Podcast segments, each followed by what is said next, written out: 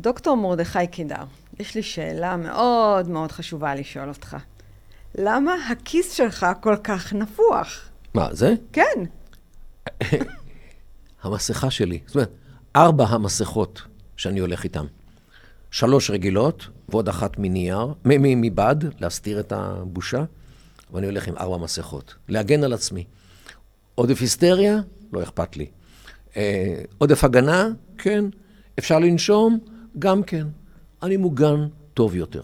אבל אגב, לקחתי חיסונים, כל השלושה, ואם יהיו ארבעה וחמישה, אני אקח הכל. זה חשוב. ברוכים הבאים לפודקאסט דרך המחשבה. אני שירן רז, ואני מזמינה אתכם לצפות ברעיונות ותכנים מרתקים על תופעות בטבע האדם ובתוך החברה הישראלית.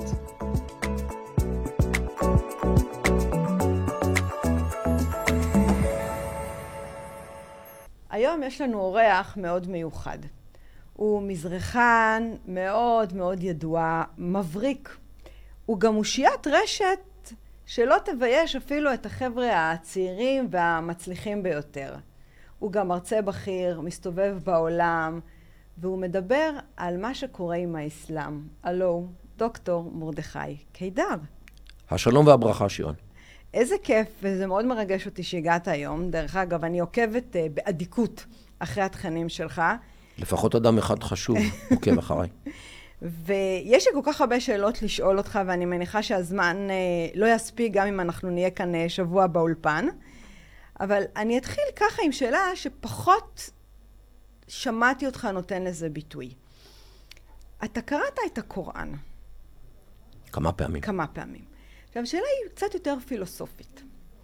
כשאנחנו כעם יהודי, ואתה בן אדם גם דתי, לא רק אה, חילוני, יש משהו, ב, זה נקרא, בספר הזה, בקוראן, שהוא קצת מעורר בנו איזושהי התנגדות. ואיך, כשאתה קורא, קראת את הספר, הרי כמו, אני מניחה שזה כמו בתורה, שיש את הפשט ויש מעבר, את הדברים שמעבר למילים.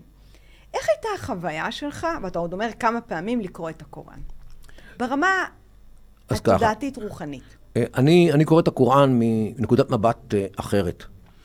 אה, הקוראן לא בא למוחמד מאללה, או מהמלאך גבריאל. היה יהודי אחד שקראו לו כעב, mm-hmm. שהוא זה שלימד אותו. ומאוד מעניין אותי איך הוא לימד אותו.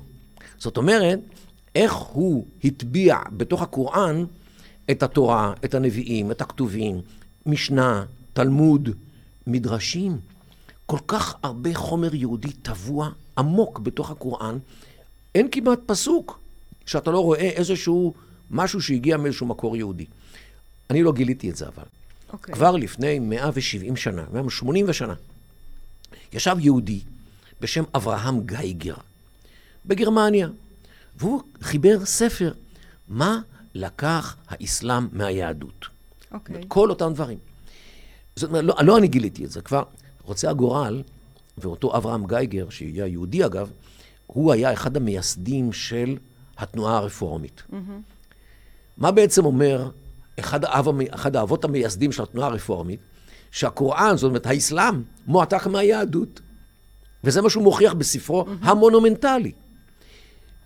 היום התנועה הרפורמית קצת כנראה לא אוהבת את האמירה הזאת, כי... מן הסתם. כי בראייתה, כן. האסלאם, mm-hmm. אוקיי. אבל פעם אמרו את האמת. כן. לפני שהפרוגרסיבים השתלטו על העולם. וצריך לדעת את האמת. תראה, אני תמיד אומר למאזיניי ולתלמידיי, קחו את פרק 12 בקוראן, את אה, פרשת יוסף, ותשוו אותו לספר בראשית, פרשיות, וישב, מקץ, ויגש, ויחי, כל אותם ארבע פרשיות שמסתובבות סביב הסיפור של יוסף, ותשוו, רק תשוו, טקסט מול טקסט, לא צריך הרבה פרשנויות, ולא צריך הרבה לרחף. כך, אתה ממש, אתה רואה שזה, מי שכתב את הפרק 12 בקוראן, הכיר היטב את הסיפור של יוסף, כפי שמופיע לא רק בתורה, אלא גם המדרשים, כי גם המדרשים נותנים כל מיני, גם הם מוטבעים בפרק 12 בקוראן. זאת אומרת שאתה אומר שמי שמכיר את היהדות ומבין וקרא את ספרי התורה שלנו ואת המדרש, יכול לקרוא ולהבין הרבה יותר למצוא בקל... את עצמו. בקוראן? כן. כן, מדהים. אתה מוצא שם את היהדות. גם, גם, גם, גם נצרות יש שם mm-hmm. קצת. למשל, הטענה שהיהודים הם רוצחי נביאים. כן. אז נכון שיש הסיפור עם ישעיהו, mm-hmm. שגם הוא על פי המדרש נרצח על ידי יהודים, אה, אבל זה בפירוש פה עניין של ישו וכולי. זאת אומרת, יש פה גם שקיעים נוצריים, אבל הרבה יותר שקיעים אה, אה, אה, יהודים. אבל שוב, לא איפה... אני וגם mm-hmm. לא אברהם גייגר גילינו את זה. כבר בני מכה. בזמנו של מוחמד. האשימו אותו שכל הקוראן הוא לא יותר מאשר אסתיר אל אוולין. שזה אומר? זאת אומרת, סיפורי הראשונים, mm-hmm. הקדמונים, סיפורי הראשונים.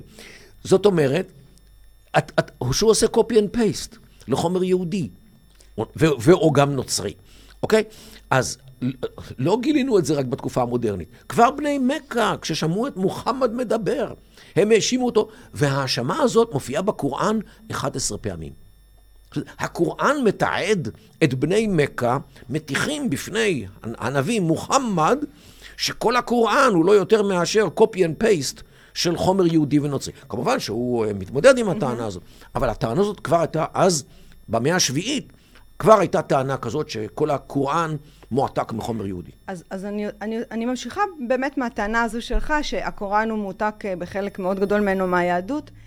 אז איך הגענו לתחושה, לידיעה, להבנה שבקוראן יש אמירות מאוד אה, קשות, רצחניות, אה, שהן אפילו מתירות להיות, להתנהג בצורה מניפולטיבית, לשקר על האויב רק בשביל להשיג את מבוקשו.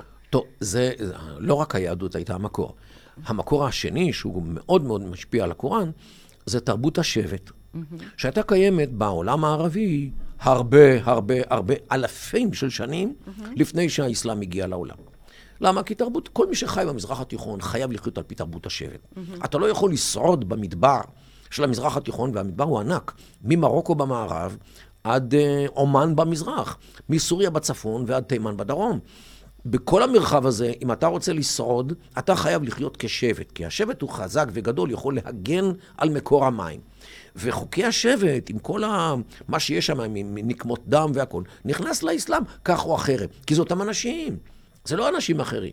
ולכן גם נושא של תרבות השבט נכנסה שם לקוראן, בין אם באופן שלילי, כי הקוראן ראה את, או מוחמד ראה את האסלאם כמשהו שאמור למחוק, אם לא רק להסיט הצידה את תרבות השבט, כדי ליצור איזושהי תודעת יחד mm-hmm. על בסיס האמונה. כי אל תשכחי שהשבטים שקדמו לאסלאם היו פגאנים, ולכל שבט היה אליל או אלילה משלו.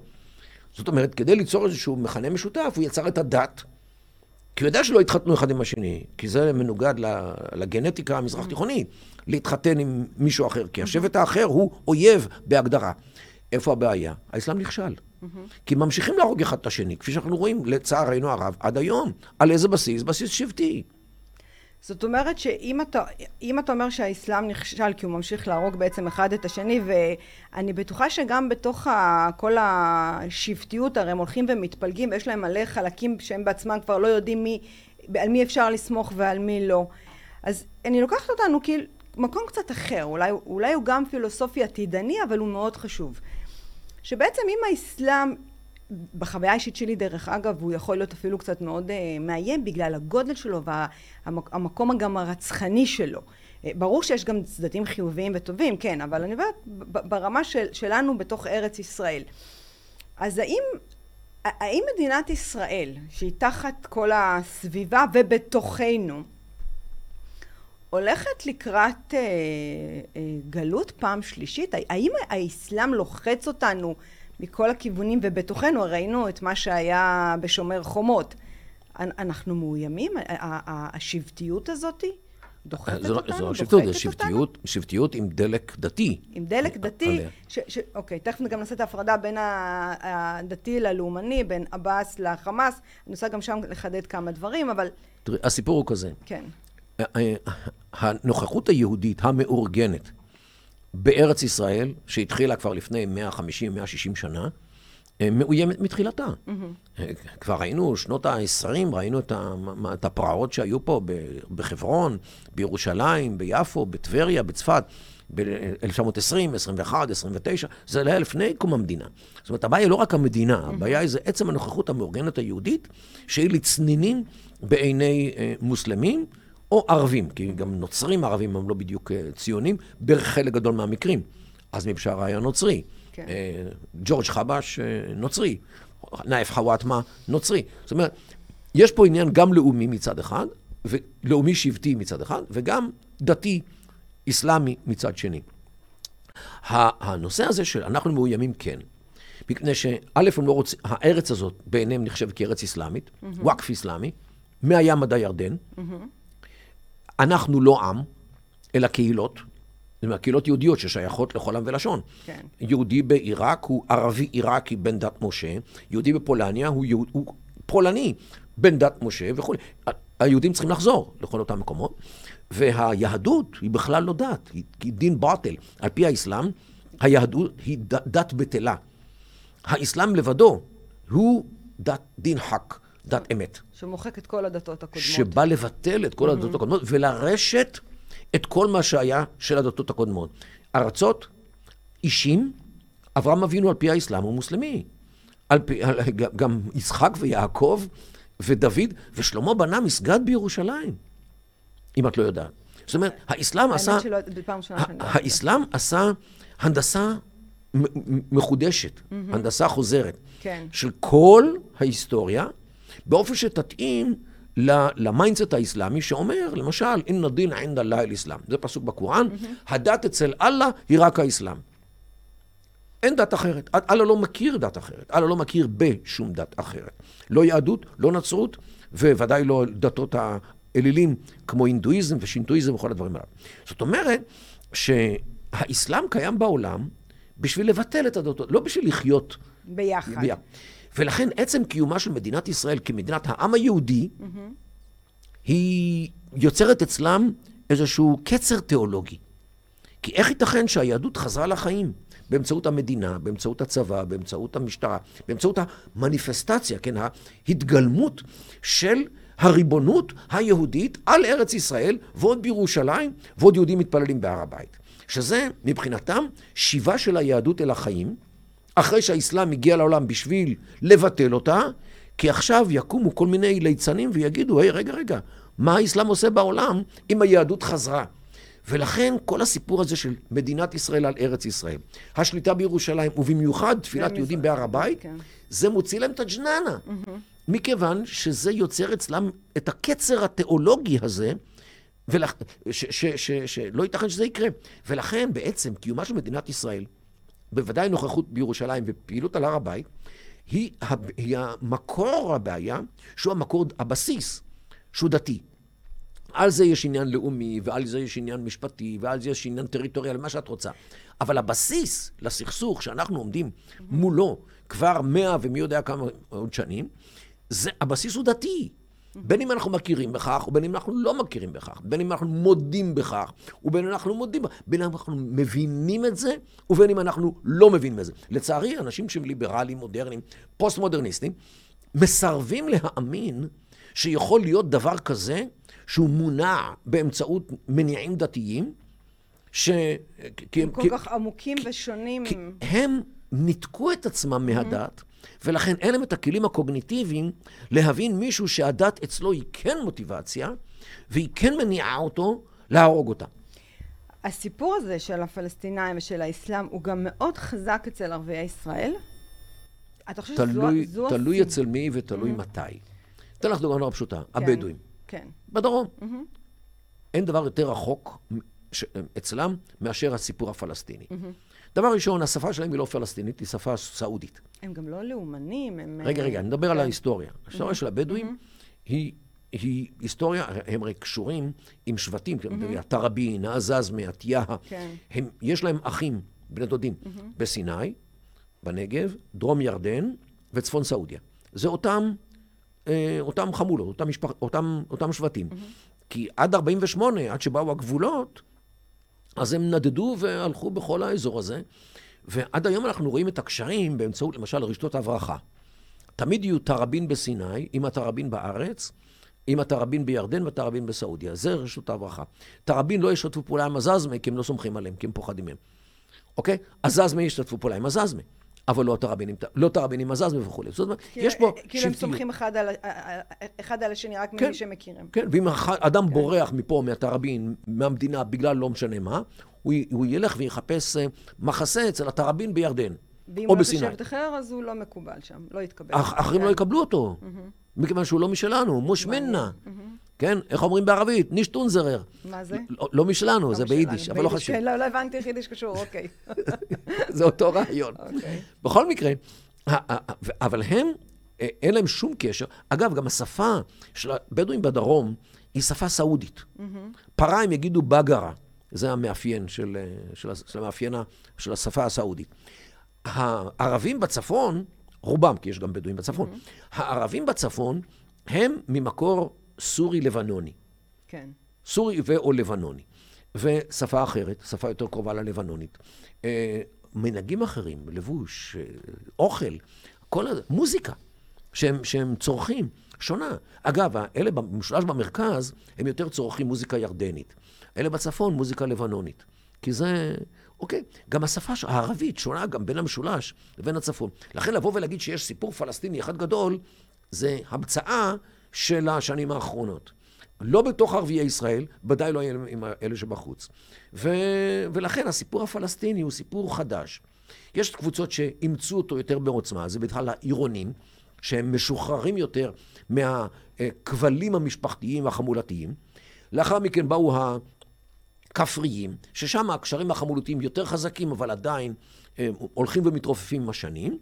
והאחרונים שהצטרפו לסיפור הפלסטיני זה הבדואים בדרום, שהם הרבה יותר קשורים למסורת השבטית ולרקע הסעודי שלהם. Mm-hmm. כך שהשאלה לגבי הפלסטיניזציה, על מי את מדברת וממתי את מדברת. בכל מקרה, אה, היא קיימת רק עד כמה שהיא מולנו. אם הייתה תודעת עם פלסטיני, הם היו מתחתנים אחד עם השני. והם לא. מפני שרוב הנישואין במגזר הערבי הם בתוך החמולה. אז אולי לא החמולה המיידית, החמולה המורחבת. למשל, אה, אה, אה, בדואי מרהט, ממשפחת טורי, יכול בהחלט לשכנע את ביתו שתתחתן עם טורי שגר בכפר קאסם. למה? כי הם רחוקים גנטית. כי המשפחה שעברה לכפר קאסם עברה כבר לפני, לא יודע, ארבעה, חמישה דורות. אז, ה, אז הילדים יותר בטוחים שלא יישאו אה, אה, בעיות גנטיות. אז זה בסדר, כיוון שזה מטורי וזה מטורי. אוקיי? אז זה בסדר. אבל הנה לך, ככה, ככה הולכת דפוסי הנישואין. אז אני יכולה לסכם את מה שאמרת, שבעצם אנחנו רחוקים מאיזושהי הבנה של הבעיה הפלסטינאית שעדיין אה, חיה, קיימת ובועטת. ואין כל כך תשובה אם אנחנו בדרך אה, לגלות אה, נוספת. לא, לא, לא. אז זה הכל תלוי בנו. אוקיי, שמה זה אומר? תחדד לי, זה, זה חשוב לי. תראי, המסורת המזרח-תיכונית אומרת ככה, אה, אם האויב שלך חזק, וזה גם, אגב, גם המסורת הדתית mm-hmm. האסלאמית, mm-hmm. וגם המסורת השבטית. אם האויב שלך חזק, מאיים, מסוכן, אתה יכול uh, לתת לו שלום זמני. תרבות השבט קוראת לזה הודנה, mm-hmm. ותרבות האסלאם קוראת לזה שלום חודייביה. כן. שניהם, המשמעות שלהם זה שלום זמני, שיהיה קיים רק כל עוד האויב חזק מדי, מסוכן מדי ומאיים מדי. Mm-hmm. ברגע שהוא נחלש, ברגע שהוא נרדם בשמירה, אפשר לעשות לו מה שצריך, אוקיי? ולכן זה תלוי בנו. הבנתי. אם הם רואים בנו עוצמה, אז הם נזהרים, יש להם דרך ארץ. כן. גם מן הצד השבטי-לאומי, גם, גם מהצד האסלאמי. אבל ברגע שרואים שאצלנו לא מצליחים לעשות ממשלה, כן. כבר ארבע, ארבע בח... אה, סיבובי בחירות. Mm-hmm. וגם אחרי זה גם מסתמכים על התנועה האסלאמית, זאת אומרת, הממשלה כל כך חלשה, שאין לה משענת יהודית, אז היא הולכת אל התנועה האסלאמית, אז הם מריחים חולשה. אם זה חולשה, אז יאללה, בואו נרוץ לרחובות ונשרוף יהודים, כמו מה שקרה במאי אה, אה, 2020. כן. ואחד. כן, השנה. אנחנו תכף נדבר על זה גם, נרחיב. אוקיי, זאת אומרת, כן. וזה ג'יהאד. כן. מה שהיה ברחובות זה היה ג'יהאד, ג'יהאד mm-hmm. הרחובות. ללא ספק. אה, זה מה שדוחף את החברה הללו, נגד היהודים. זה, זה, וזה לא בגלל הכיבוש, כי זה קרה בלוד, כן. זה קרה בעכו. אה, כן. זה כן קרה, mm-hmm. בגלל כיבוש 48. אוקיי. זה הכיבוש. Mm-hmm. ובזמנו עזמי בשארה, שהוא היה נוצרי, אבל מבחינה לאומית הוא היה נגד מדינת ישראל לחלוטין, הוא טען שהציבור היהודי הם כאלה חכמים. הם הצליחו לשכנע את כל העולם שהכיבוש זה מה שעשו ב-67. אבל הכיבוש האמיתי זה 48, צריך לחסל את הכיבוש האמיתי, הראשוני. זאת אומרת, לחסל את מדינת ישראל. זה עזמי בשארה שהיה חבר כנסת. איך, איך הדבר הזה נכנס לכנסת? אני לא יודע. תשאלי את אהרן ברק. אני רוצה לשאול אותך קצת על הסיפור של שומר חומות ולחבר את זה, לס... אני, אני, אני רגע אה, אנקוב פה באיזושהי השתלשלות אירועים כרונולוגית ואני רוצה להבין אה, איך אתה רואה את זה. ב-15 לינואר 2021, עבאס חתם על צו נשיאותי בו הוא קבע תאריך בחירות לפרלמנט ולנשיאות הפלסטינית. זה היה אמור להתקיים ב-22 למאי, וב-31 לשישי זה היה בחירות לנשיאות. ב-30 לרביעי 2021, אה, עבאס דחה את הבחירות, הוא אמר כל עוד מזרח ירושלים לא משתתפים, אני לא רוצה שיהיו. כנראה שזה סוג של אמתלה, לא בטוחה שזה באמת היה העניין. בשישי לחמישי בשכונת שייח' ג'ראח אה, היה העימותים בין היהודים לפלסטינאים, כי בן גביר העביר לשם את הלשכה שלו. בעשירי לחמישי שומר חומות. אני זוכרת את התקופה הזאת ברשת, גם חברים שלי, גם אנשים שאני מכירה, והיה איזשהו דין ודברים על העניין, האם בן גביר העביר את השטח, או שבאמת החמאס היה מעוניין להדליק את השטח. אני רוצה לשמוע את הדעה שלך על זה. תראי, ש... השתלשלות העניינים היא נכונה עובדתית. Mm-hmm. אבל אם בכל שכונה, בלוד, בעכו, ביפו או בירושלים, בכל מקום, היה כוח משטרתי כזה, שדי לראות אותו כדי להישאר בבתים, אז לא, היה, לא היינו יושבים פה ומדברים על הדבר הזה. זאת אומרת, מה שגרם זה לא שרשרת האירועים הללו, אלא החולשה של המשטרה, כי הגופים הללו, הג'יהאדיסטים הללו ידעו שאין למשטרה בתחנה שלהם בלוד, יש, לא יודע כמה שוטרים, לא יודע כמה שוטרים mm-hmm. יש שם. אין להם שום יכולת לטפל בהתפרעויות ובג'יהאד בהיקף רחב.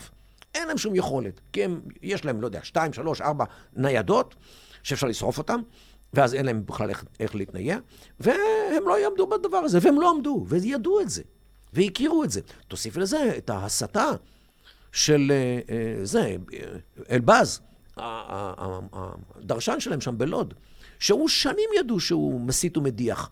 בצורה נבואה. למה זה לא נמצא אצלך על הרשימה של האירועים? שהוא שופך שמן על המדורה, שלא לדבר על השמן של חמאס וכל הדברים הללו. זאת אומרת, מה שקרה, נכון שה, שהאירועים האלה נכונים, אבל זה נכון היה גם לפני שנה ושנתיים ושלוש. בן גביר הוא לא נולד אתמול, והאירועים הללו יכולים היו לקרות בכל שנה. למה זה לא קרה לפני שנתיים ושלוש וארבע? מכיוון שאז אה, ממשלת ישראל ומדינת ישראל לא הקרינה חולשה כפי שהקרינה בשנים 2020 ו-2021 בגלל היעדר היכולת היהודית להרכיב ממשלה בצורה מסודרת, מבוססת על יהודים ציונים. בלי אה, אלה שלא רוצים שהמדינה הזאת תהיה מדינה יהודית. וכמו שהיה בשנים הקודמות, נתניהו אה, לא הצליח. ארבע, ארבע סיבובי בחירות, זה לא עזר. עכשיו תראי, כאן צריך גם להזכיר עוד דבר. אה, וזה להסתכל צפונה. את יודעת, מה ההבדל בין חכם ופיקח? חכם לומד מהניסיון של עצמו. פיקח לומד מהניסיון של אחרים. של האחר. לבנון נולדה לאורך שנות המנדטים, כן, שהתחיל mm-hmm. במקביל לשלנו. שם זה המנדט צרפתי, פה זה המנדט uh, בריטי. Uh, היא נולדה, או נוסדה, כמדינה עבור הנוצרים, שהסיקו את המסקנות מטבח הארמנים והאשורים הנוצרים. במלחמת העולם הראשונה, ב-1915, והם אמרו, אנחנו לא רוצים לחיות תחת אה, שלטון האסלאם כפי שחיינו 400 שנה, תחת השלטון של העות'מאנים. Mm-hmm. למה? כי הצרפתים חשבו להקים אה, סוריה גדולה, סוריה, לא, לא כולל אותנו, אבל סוריה כוללת לבנון. באים הלבנונים, הנוצרים, המרונים, וביקשו מהצרפתים לתת להם מדינה לבד באזור של לבנון, והם הסכימו. ובאמת, לבנון נוסדה ונולדה כמדינה עבור הנוצרים, שווייץ של המזרח נכון, התיכון. נכון, אני זוכרת שהגדירו אותה. עם, עם כן. המדרונות של ההחלה קרח, mm-hmm. והחופים של ג'וניה, והבנקים שפתחו mm-hmm. חשבונות. והבחורות, והכל, הכל. שווייץ כן. במזרח התיכון, פלוס. למה? כי לשוויץ אין חוף ים. Mm-hmm. ב- בלבנון יש חוף ים. ים. ולכן כן. זה היה שוויץ נכון. פלוס של המזרח התיכון. Mm-hmm. וככה זה היה הרבה שנים, ונורא נהנינו, ואחרים נהנו והכול. אלא מה? הנוצרים, שהם היו אדוני הארץ, התחילו לריב אחד עם השני. כשיש, את יודעת, ברבות הטובה, רבים אוכליה. אוקיי? כל אחד רוצה, והתחילו להסתבך אחד משלי, ולא יכלו לשבת אחד עם השני. ובשנות ה-80 הראשונות התחיל חיזבאללה אה, להיכנס לשטח הפוליטי אחרי שהוא היה רק, אה, כן, ארגון, ארגון חבלה קודם לכן. ולכן, אותם נוצרים שלא יכלו לשבת אחד עם השני, הלכו להסתמך על התנועה האסלאמית של לבנון, הלא היא חיזבאללה. ומה שיצא הוא שחיזבאללה חדר בין החריצים של אותם אלה שלא יכולים לשבת אחד עם השני, והיום הוא אדוני המדינה. מה קורה פה בארץ? אותו דבר. זאת אומרת, יהודים לא יכולים לדבר אחד עם השני, והולכים ומסתמכים. זה, זה התחיל עם נתניהו, המשיך עם בנט, והולכים ומכניסים את התנועה האסלאמית אל תוך מעגל הפנימי של קבלת ההחלטות במדינה הזאת. אז מה את חושבת, הם יקבלו החלטות ציוניות? לבטח שלא. ודאי שלא. ברור. אל תשכחי שלא רק זה שהם כערבים לא רואים שום זכות קיום למדינת ישראל בהיותה מדינה שקמה על חורבות האומה הערבית, לפחות באזור הזה, הם גם כמוסלמים, קנאים לדתם, מבטאים ומשקפים את התפיסה האסלאמית mm-hmm. שליהודי כמוך וכמוני לא יכול להיות מדינה בכלל, לא משנה איפה, כי יהודים צריכים לחיות תחת כנפי האסלאם כאהל זימה, כבני חסות. ואם לא, היאורה השליחוהם. בוודאי. ולכן, ולכן אצלם יש גם הסיפור הלאומי, בהיותם ערבים. וגם הסיפור הדתי, בהיותם מוסלמים, שני, אה, אה, שתי מערכות שנאה אדירה כנגד מדינת ישראל כמדינת העם היהודי, שמשתלבות בתנועה האסלאמית. וא', אני בפלא בעיניי שבכלל התנועה הזאת בכלל יושבת בכנסת. מי בכלל נתן להם להיכנס ב-96 לכנסת? טוב, כי הם, הם לא קוראים לאלימות מיידית. הרי, תראי, מנסור עבאס עצמו הגדיר את מה שהם עושים בכנסת כג'יהאד אזרחי, ג'יהאד מעדני. הוא אמר את זה בערבית, לא בעברית, אז אנשים לא שומעים. ג'יהאד אזרחי, תסביר. ג'יהאד אזרחי, שהם בעצם... תראי, המילה ג'יהאד זה לא רק אה, חרב או פצצה. ג'יהאד פירושו השתדלות מאומצת. השתדלות מאומצת. ככה הייתי מתרגם את זה. את המילה ג'יהאד בערבית זה מאמץ. אה, ג'יהאד זה מאמץ. ג'יהאד זה אוקיי. מאמץ. אה, ג'יהאד, השתדלות מאומצת. זאת אומרת, כל מה שאתה משתדל מאוד ועושים את זה עם הרבה מאמץ. אז יש ג'יהאד מלחמתי, שזה הפצצות והחגורות נפץ. יש ג'יהאד כלכלי, זה ה-BDS, תרומות לכל מיני ארגונים שנלחמים בישראל. יש ג'יהאד תקשורתי. זה אל-ג'זירה, אל-מנאר, אל-עלם. היום כל... בטח גם הרשתות החברתיות מצטרפות לזה. הרשתות החברתיות, ודאי. יש שם ג'יהאד, okay. כן. ג'יהאד תקשורתי. ויש ג'יהאד אזרחי.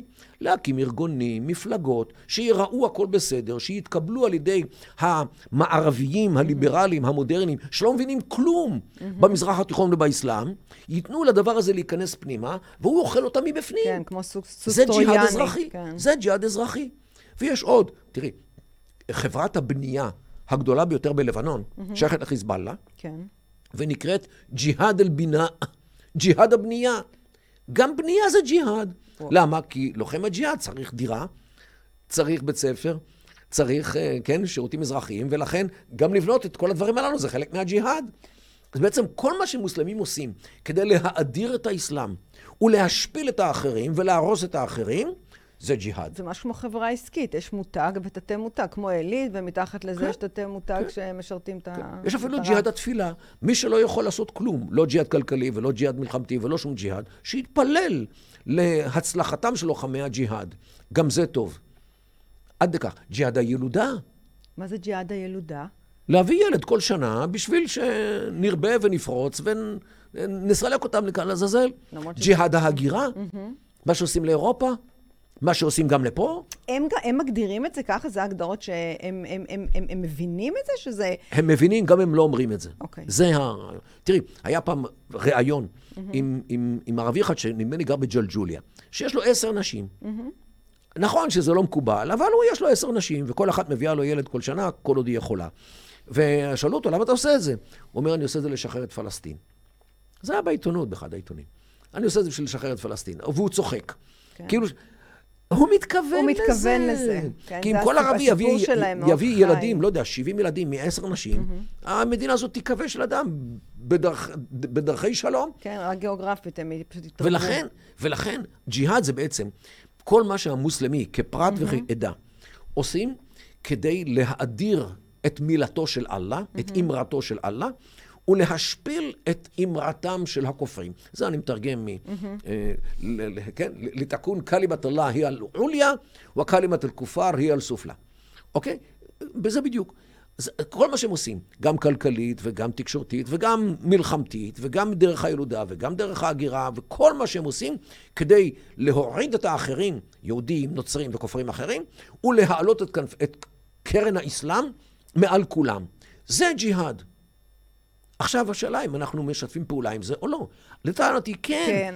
כי מי שלא מבין את הדבר הזה, יאללה. מי שלא מבין את הרעיון מאחורי הדבר הזה, נותן לו יד.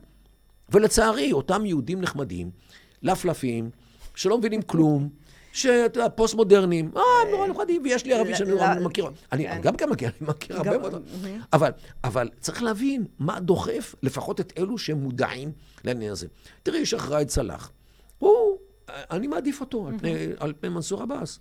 למה? כי ש- ראאד סלאח אומר, אומר בפנים את, ש, את האמת. את האמת, כן. אנשים כמו. מנסור עבאס ואחרים, החיג'אזי שאיתו ו- ו- ואחרים, מהתנועה האסלאמית הדרומית, המקובלת לכאורה, המקובלת ובכנסת והכול, הם מסתירים את האמת לגבי הג'יהאד שלהם. תראי, פעם אחד מראשי התנועה האסלאמית, היום, אה, עדיין אה, מצווה בתנועה, סיפר לי שהם הם עושים ג'יהאד חינוכי. מה זה ג'יהאד חינוכי? מה, בבתי ספר? הם מקימים בתי ספר, בעיקר גני ילדים, שבהם הם מפרידים את, הילד, את הבנים מהבנות מגיל שלוש. אוקיי. למה? הוא אומר, למה? זה גן, גן ילדים אסלאמי. זה הג'יהאד שלנו, ככה הוא אמר לי.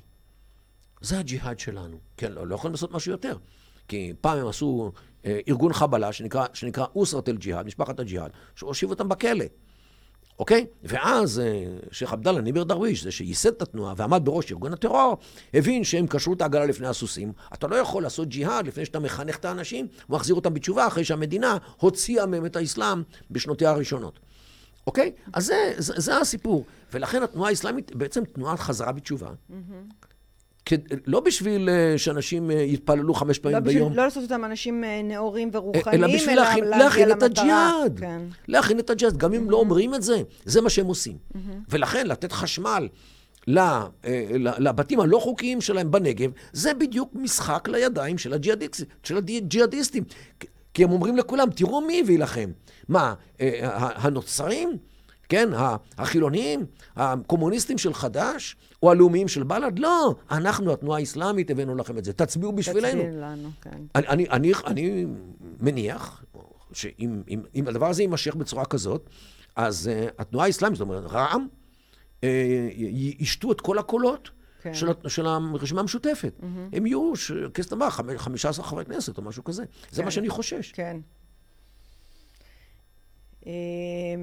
טוב, אני לקחתי אוויר מהמילים, ש... מהדברים תראי איך הדבר הזה שאמרת. גדל. זה, זה- זה, זה גדל. זה גדל, זה ממש גדל כמו סוס טרויאני. וישראל מגדלת את, ה, את הסוג ש, של האסלאם האיחואני, של האחים המוסלמים. שאנחנו ממש מזרימים דם שלא- ליצור הזה. שלא רואה שום סיבה לקיומה של מדינת ישראל כמדינת העם היהודי, גם אם היא דמוקרטית. כן.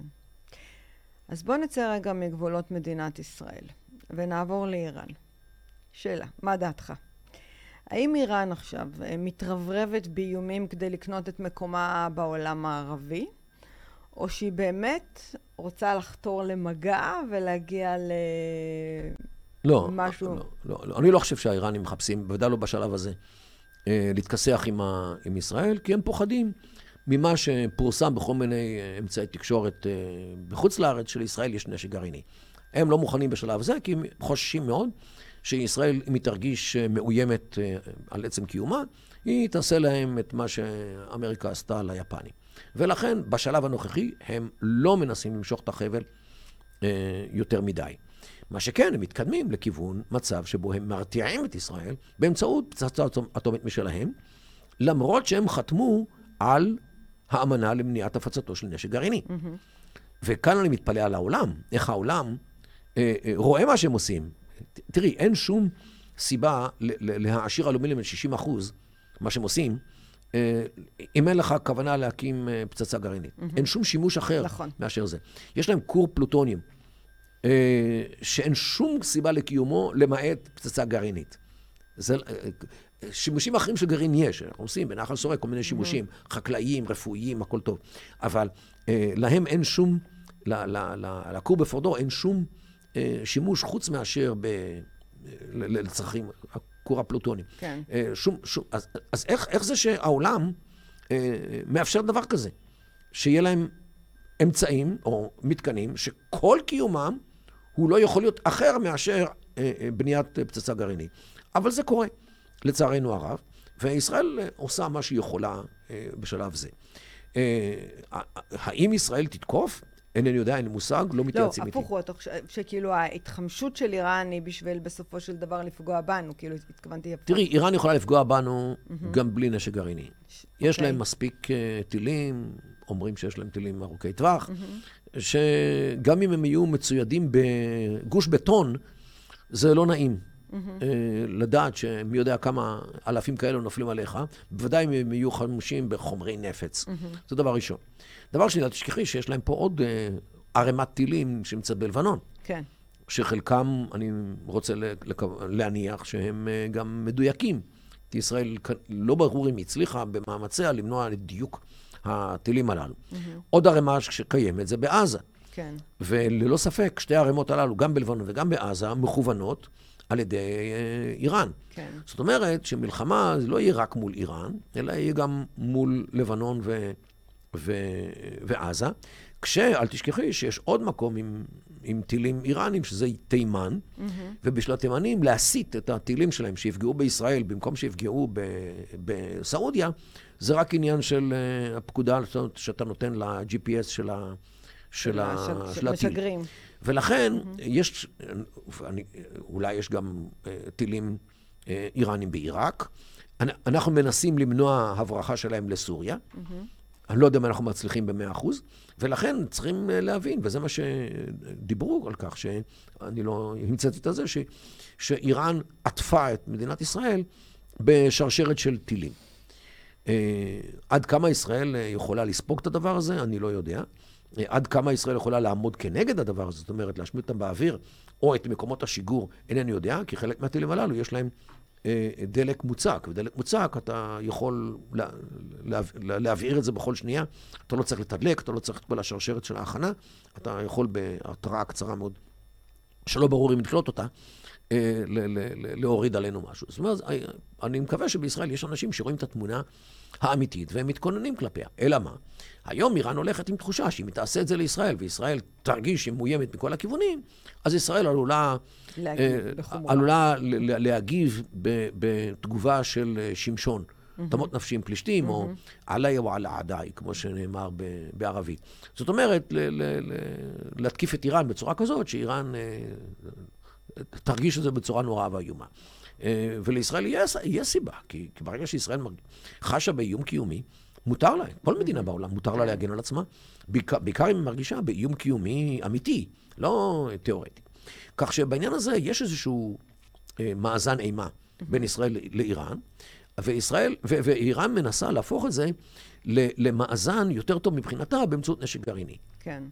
כך שלאן זה הולך, אני לא יודע, זה גם תלוי בהצהרות, אבל כאן, בהצהרות, כמו שאנחנו שומעים בתקופה האחרונה, עלול להיות מצב של מיסקלקולציה, זאת אומרת של חישוב לא, לא, לא מדויק, mm-hmm. או חישוב לא נכון, של ההכרזות, וההכרזות יביאו להידרדרות, אה, במקום אה, לעצור את ההידרדרות, והיו מקרים כאלו בהיסטוריה. כך שבדבר הזה צריך מאוד להיזהר. אה, מה אומרים ומה לא אומרים. מצד שני, אתה לא יכול למלא את הפה מים, כי אז זה משדר חולשה. אתה צריך uh, לשדר איום, mm-hmm. כי רק uh, גוף מאיים, חזק ומסוכן, מקבל שלום. Mm-hmm.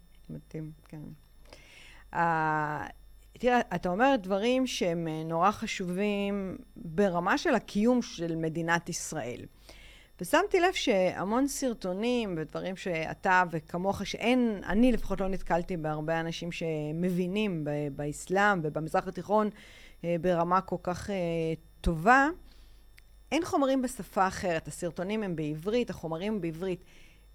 עכשיו שאלה שלא קשורה לאסלאם, קשורה למשהו יותר אה, שיווקי, משהו אה, ליחצן נכון את המדינה לטובתה. למה אין, אין, אין יותר סרטונים באנגלית או בשפות אחרות?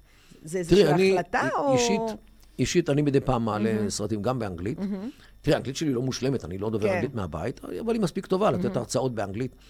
ושאם מזמינים אותי עוד פעם ועוד פעם, אז כנראה שזה לא גרוע מדי. אה, אני מוציא מדי פעם, הרצאות, לא הרצאות, אלא דברים באנגלית, גם כתובים וגם בווידאו. וגם אחרים עושים את זה, אני לא היחיד בנושא הזה. יש גם ארגונים שעושים את זה, Stand With Us, אה, ZOA, אה, יש ארגונים אה, אמריקאים, בדרך כלל יהודים, אבל לא רק, שהם אה, בלב הנפש יחד, אה, יחד עם ישראל, והם מוצאים את הדברים הללו, ויש גם, גם אה, מאמרים והכול. אלא מה? אה, כנראה שמקבלי ההחלטות בארצות הברית, הממשל, אם זה הנשיא ואם זה אה, שר החוץ או כל מיני יועצים, הם לא רואים טלוויזיה ולא רואים יוטיוב ולא, ולא קוראים מאמרים של אה, מרכז בסה, למשל, שאני נותן שם מאמרים. הם, יש להם את הדוחות שלהם, אבל חמור יותר, יש להם את האג'נדה משלהם. אה, תראי, מי שממונה על המשא ומתן מאיראן, זה יהודי בשם רוברט מאלי. הוא אה, אדם שנמצא עמוק עמוק בקצווי השמאל. אה, הוא היה עוד בימי אובמה, ועכשיו הוא חזר בימי- ביידן. כך שבסך הכל האג'נדה שיש היום לממשל, היא אג'נדה מאוד מאוד אה, מוצקה, וקשה מאוד לבלבל להם את האג'נדה עם עובדות. מה, גם נתניהו קשה וגם בנט לבלבל, היו. איזה משפט, קשה לבלבל את האג'נדה עם עובדות. עצוב. אבל זה, כן. זה, זה, זה, לכן זה אג'נדה, אוקיי? אה, האג'נדה היא, היא נובעת מאידיאולוגיה. האידיאולוגיה שלהם היא אה, אפס אלימות. אמריקה לא רוצה להיות, אה, לא רוצה להיות השוטר של המזרח התיכון, ו, ואיפה הטעות שלהם? ככל שאתה מקרין חולשה, והם מקרינים חולשה ללא ספק, ככה אתה מעודד את, ה, את הנבלות להתמודד כנגדך. אה, תראי, אפשר לראות את זה אחורה. אה, היטלר. אם היטלר היה נתקל, בתקופה שלפני מלחמת העולם השנייה, בחזית בצורה נכון. של מדינות, שיגידו לו, אדוני, אתה אה, נכנס לפולין, זה, ככה הוא התחיל את המלחמה, אה, אז את, את, אנחנו גומרים אותך, מחסלים אותך, מיישרים את גרמניה עם האדמה. הוא לא היה עושה את זה. כן. הוא לא היה עושה את זה, רק, הוא, רק מה, הוא הבין שכמו שהעולם הקריב את חבל הסודטים בצ'כוסלובקיה קודם לכן, צ'מברליין הבריטי, אה, אז העולם יקריב גם את פולניה, מה אכפת לו? והוא צריך Lebensraum, כן, אזור מחיה, אז, אה, אז יהיה לו טוב והוא יוכל לעשות מה שהוא רוצה. חוץ מזה, שיש איזשהו אה, מידע שאומר שהיטלר הסתמך על כך שהעולם לא עשה כלום, כשכמה שנים קודם לכן היה טבח הארמנים והאשורים, הנוצרים, על ידי הטורקים. הוא אומר, כמו שהעולם לא היה אכפת לו שואת ה- הארמנים והאשורים, הנוצרים, ככה העולם לא היה אכפת לו שואת היהודים. ולכן, אם זה נכון או לא, אני לא יודע, אבל יש איזושהי אה, אמרה כזאת, ויש מי שטוען שזה אפילו נכון. אז זה, אז זה דבר ראשון. צריך להרתיע את, ה, את הנבלות, כדי שידעו שאוי ואבוי יהיה להם. אבל גם האיראנים יודעים את זה. ויש איזה כמה, כמה אה, אה, סימנים בהיסטוריה של הממשל הנוכחי ב- באיראן. לא יודע אם יש לנו זמן לזה, אני יכול לתת לך. אה, אם אנחנו, אם זה קצר, אם זה קצר אם זה ממש. קצר. היו מספר מקרים בהיסטוריה של הממשל האיראני, שבהם הוא חש איום אמין, ולכן הוא שינה את התנהגותו. הסיפור הראשון היה כשהם פרצו לתוך השגרירות האמריקאית, מיד אחרי המהפכה, והם תפסו 52 דיפלומטים אמריקאים, אה, שכנראה היו אנשי מודיעין, והחזיקו, דיפלומטים, החזיקו אותם בכלא, בכלא. החזיקו אותם 444 ימים. אה, אני זוכרת את הסיפור הזה, כן. ארבע. כן. אתה- דיפלומט אתה לא יכול כן, להחזיק כן, שעה כן, כן, בכלא. כן. אתה, אתה יכול מקסימום להגיד לו שהוא פרסונה נון גרטה, כן, אישיות לא רצויה, שהוא יעזוב את המדינה תוך 24-48 שעות. אבל אתה לא יכול להחזיק אותו בכלא. אתה גם, גם, גם פרצו לשגרירות. כן, כן. זאת אומרת, עד כך לא היה אכפת להם. מתי הם שחררו את אותם 52 אנשים? המטוס שלקח את אותם 52 החוצה מאיראן, עזב את התחום האווירי האיראני, ברגע שהנשיא הנכנס, 20 לינואר אה, 80, כן. ברגע שהנשיא הנכנס, רונלד רייגן, עמד על מדשאת הבית הלבן ונשבע אמונים לחוקה כנשיא נכנס של ארצות הברית. ברגע שהוא... למה? כי הוא לכל אורך קמפיין הבחירות, הוא אמר שדבר ראשון שהוא עושה כשהוא פוסע לתוך הבית הלבן, זה I'll take care of the Iranians. כן, עכשיו, אני זוכרת הוא אמר את זה נכון, בכזאת צורה, נכון. I'll take care of the Iranians, נכון. באופן שהם הבינו, הם הבינו, שראו, הוזהרתם. שהוא הולך ליישר כן. אותם עם האדמה. נכון. אז הם שחררו. לא שחרר, הוא לא שחרר כלום, הוא לא שילם כלום, לא עשה כלום, הוא פשוט שחררו אותו. למה? כי הם פחדו. פחדו. מקרה שני היה, במלחמת איראן-עיראק. המלחמה הזאת נמשכה שמונה שנים נוראות ואיומות, כמיליון הרוגים משני הצדדים, ואף צד לא רצה להיכנע. עד שהאיראנים נכנעו. למה האיראנים נכנעו? כמה ימים קודם לכן, ארצות הברית, בשגגה, הפילה מטוס אזרחי אה, איראני כשהוא טס מעל המפרץ הפרסי. וארצות הברית מיד הודתה שזה היה שגיאה ותפצה והכל, אבל האיראנים חשבו שזה לא היה אה, אה, בשוגג, שזה היה מכוון, וזאת אומרת שארצות הברית מצטרפת למלחמה לעיראק, וזה כבר איראן לא מסוגלת לעמוד, ולכן הם נכנעו, כי הם חששו או הבינו באופן מוטעה שארצות הברית נכנסת למלחמה. אוקיי? אז זה היה איום אמין, לכן הם נכנעו. המקרה השלישי היה, הם הקפיאו את הפרויקט הגרעיני הצבאי שלהם בין השנים 2003 ל-2006. למה? ב-2003 ארה"ב וחברותיה פלשו לעיראק, הפילו את סדאם, והם אמרו, האמריקאים אמרו באופן ברור, שאחרי שמסיימים בעיראק, הולכים על איראן, או על סוריה, או על שניהם, יראו. אז האיראנים פחדו, אז הם דבר ראשון הכניסו להולד את כל הדבר הזה והקפיאו את הכל. בינתיים התחילה המרידה בעיראק, והאיראנים עזרו לה, ושלחו נשק ותחמושת ומטעני נפץ והכול. והאמריקאים ידעו את, עד כמה המעורבות ב... במרד העיראקי נגד האמריקאים היא עמוקה, אבל האמריקאים לא עשו כלום. Mm-hmm. נגד איראן. למרות שתפסו איראנים, תפסו נשק איראני, תפסו כסף איראני, תפסו הכול. ברגע שהאיראנים הבינו, ב-2006, שהאמריקאים הפכו לנמר מנייר, והם לא יעשו כלום כנגד איראן, למרות שהיה להם כל ההוכחות שאיראן מעורבת עד למעלה מאוזניה במה שקורה בעיראק, הם חידשו את הפרויקט הגרעיני הצבאי שלהם. כן. זאת אומרת, מסקנה, גם מהסיפור של הדיפלומטים, גם מהסיפור של המטוס שהופל, mm-hmm. גם מהסיפור של הפלישה אה, לעיראק, שכאשר האיראנים מריחים אה, אה, איום אמין, הם עושים את מה שהם נדרשים לעשות כי הם פוחדים. אבל ברגע שהם מבינים שהאיום הזה לא אמין, או אין איום בכלל, אז הם חוזרים לסורם. Mm-hmm. ולכן, כדי לסיים את הפרויקט הגרעיני הצבאי שלהם, הנשיא טראמפ היה צריך לבוא ולומר להם, רבותיי הנחמדים, יש לכם שבוע לפרק את הכל, את כל המתקנים הגרעיניים שלכם, לשלוח החוצה אלינו את כל האורנים שהשארתם, את הכל, יש לכם שבוע בדיוק, אפילו לא שנייה אחת יותר. בעוד שבוע בדיוק אנחנו מתחילים ליישר אתכם עם האדמה, ואנחנו כבר, אתם, אתם מוקפים, ואנחנו כבר מחממים את המנועים. כן. אם הוא היה שולח להם כזה, כזה מסר, הם היו מבינים שהמשחק נגמר, ואוי ואבוי יהיה להם אם הם לא יעשו את מה שהם נדרשים כן. לעשות. עכשיו שימי לב, ככל שהאיום הזה היה אמין יותר. ככה רב הסיכוי שאת לא צריכה להשתמש בו. הבנתי. מדהים. למה? כן, כי... בגלל שהם הבינו שזה ברצינות. כי זה, זה רציני. אז הם יעשו זאת כ... אומרת, זאת אומרת, זה שטראמפ זיגזג איתם, הוא לא עשה להם כלום כשהם הפילו לו מטוס סיור. הוא לא עשה להם כלום כשהם תקפו את הסעודים באותו לילה נורא באמצע ספטמבר 19, כשהם הרסו לסעודים כמחצית מת, מתעשיית הנפט שלהם. הוא לא עשה כלום. אז הם הבינו שגם טראמפ, אז בסדר, עשה סנקציות. סנקציות זה לא... כן. זה לא זה. הוא גם כן נמר מנייר. סנקציות אתה יכול לגלגל על האוכלוסייה. האייתולות לא סבלו מזה.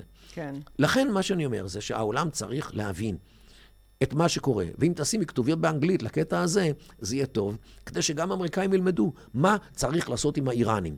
רק איום אמין פועל עליהם. אתגרת אותי עכשיו לשים לנו כתוביות באנגלית לפודקאסט הזה. אני בעד. אה, בקצרה דיברנו, ריכלנו קצת לפני הפודקאסט, ואמרתי שאני קצת מקנאה בזה שאתה מדבר ערבית. ואז ענית לי, אה, כמובן, לכי ללמוד, כי במקום שאת גרה בו, עדיף שתדעי ערבית לפני אנגלית. בכל מדינת ישראל, המקום שאת גרה בו. בכל מדינת ישראל, בדיוק. לדעתי, מדינת ישראל, הערבית חשובה יותר מאשר אנגלית. אז אה, כל המאזינים שלנו, ומי שמקשיב לפודקאסט, אני חושבת שזה אה, המלצה אה, חשובה. חמה. חמה, חמה וחכמה וחשובה אה, ללכת ללמוד אה, ערבית, אה, כי אנחנו באמת גרים אה, במזרח. א', צריך לדבר איתם. כן. ואת... למרות שמדברים עברית, כולם, רובם בארץ. בארץ? בארץ, כן. נו, אבל יש גם כן, מעבר, יש כן. עוד כמה ערבים. מאיפה אתה משיג את כל המידע שלך? אתה לא חייב להגיד לי הכול. אני יודעת שאתה בעברך במודיעין. תראה, עברי במודיעין זה לא רלוונטי, כי אני לא מערב כן. ידיעות שיש לי מאז במה שקורה היום. זה גם מסוג אחר, אז הייתי ב, במודיעין הצבאי, כן. והמידע שעסקתי בו לא, לא, לא עוסק בנושאים הרגילים שאנחנו עוסקים בהם היום. אה, אבל ה, אה, מה שאני, אני פשוט קורא מקורות ערביים. קורא מקורות. קורא עיתונים, אה, מה- אתרי אינטרנט. אני גם חבר בהרבה מאוד קבוצות וואטסאפ אה, ערביות. אתה מתראיין אה, לתקשורת הערבית? ודאי. אל-ג'זירה לא כך אוהבים אותי, אבל לפעמים אני מתראיין גם שם. אה, BBC בערבית, אה, אפילו פלסטינים מעלים אותי. אה, צרפת 24, i24 הישראלית אה, מעלה אותי בערבית. אה, אל-חורה, אה, טלוויזיה אמריקאית בערבית, אה, רדיו סאווה האמריקאי בערבית, ועוד ועוד, אה, תחנות מרוקאיות, מצריות, מי לא. זה לא יאומן. כמה שאני אקשיב לך, תמיד אני אצא משהו חדש שאני לומדת. יש לך משפט אחד אה, מעודד אחרי כל כן. הדברים הקשים שדיברנו כאן? כן. אה, במזרח התיכון, שלום מקבל רק מי שאיננו מנוצח. מישהו מסוכן, מישהו שהוא חזק ובלתי מנוצח. ובמזרח התיכון אפשר לקבל רק שלום זמני. אם ישראל תהיה חזקה, מאיימת, מסוכנת, לתמיד, היא תקבל שלום זמני תמיד. לתמיד. איזה סיומת מדהימה. תודה, דוקטור מרדכי קידר. בבקשה. זה היה פרק נוסף של דרך המחשבה. כל הפרקים זמינים באפליקציות הפודקאסטים, בערוץ היוטיוב ובפייסבוק. אם עדיין לא הצטרפתם, זה הזמן. להרצאות בנושא חשיבה יצירתית, חדשנות, יזמות, אסטרטגיה רגשית ומדיטציה, מוזמנים לפנות אליי ישירות לאופיס שטרודל שירן רז דוט קום. אני שירן רז, ואהיה איתכם גם בפרק הבא.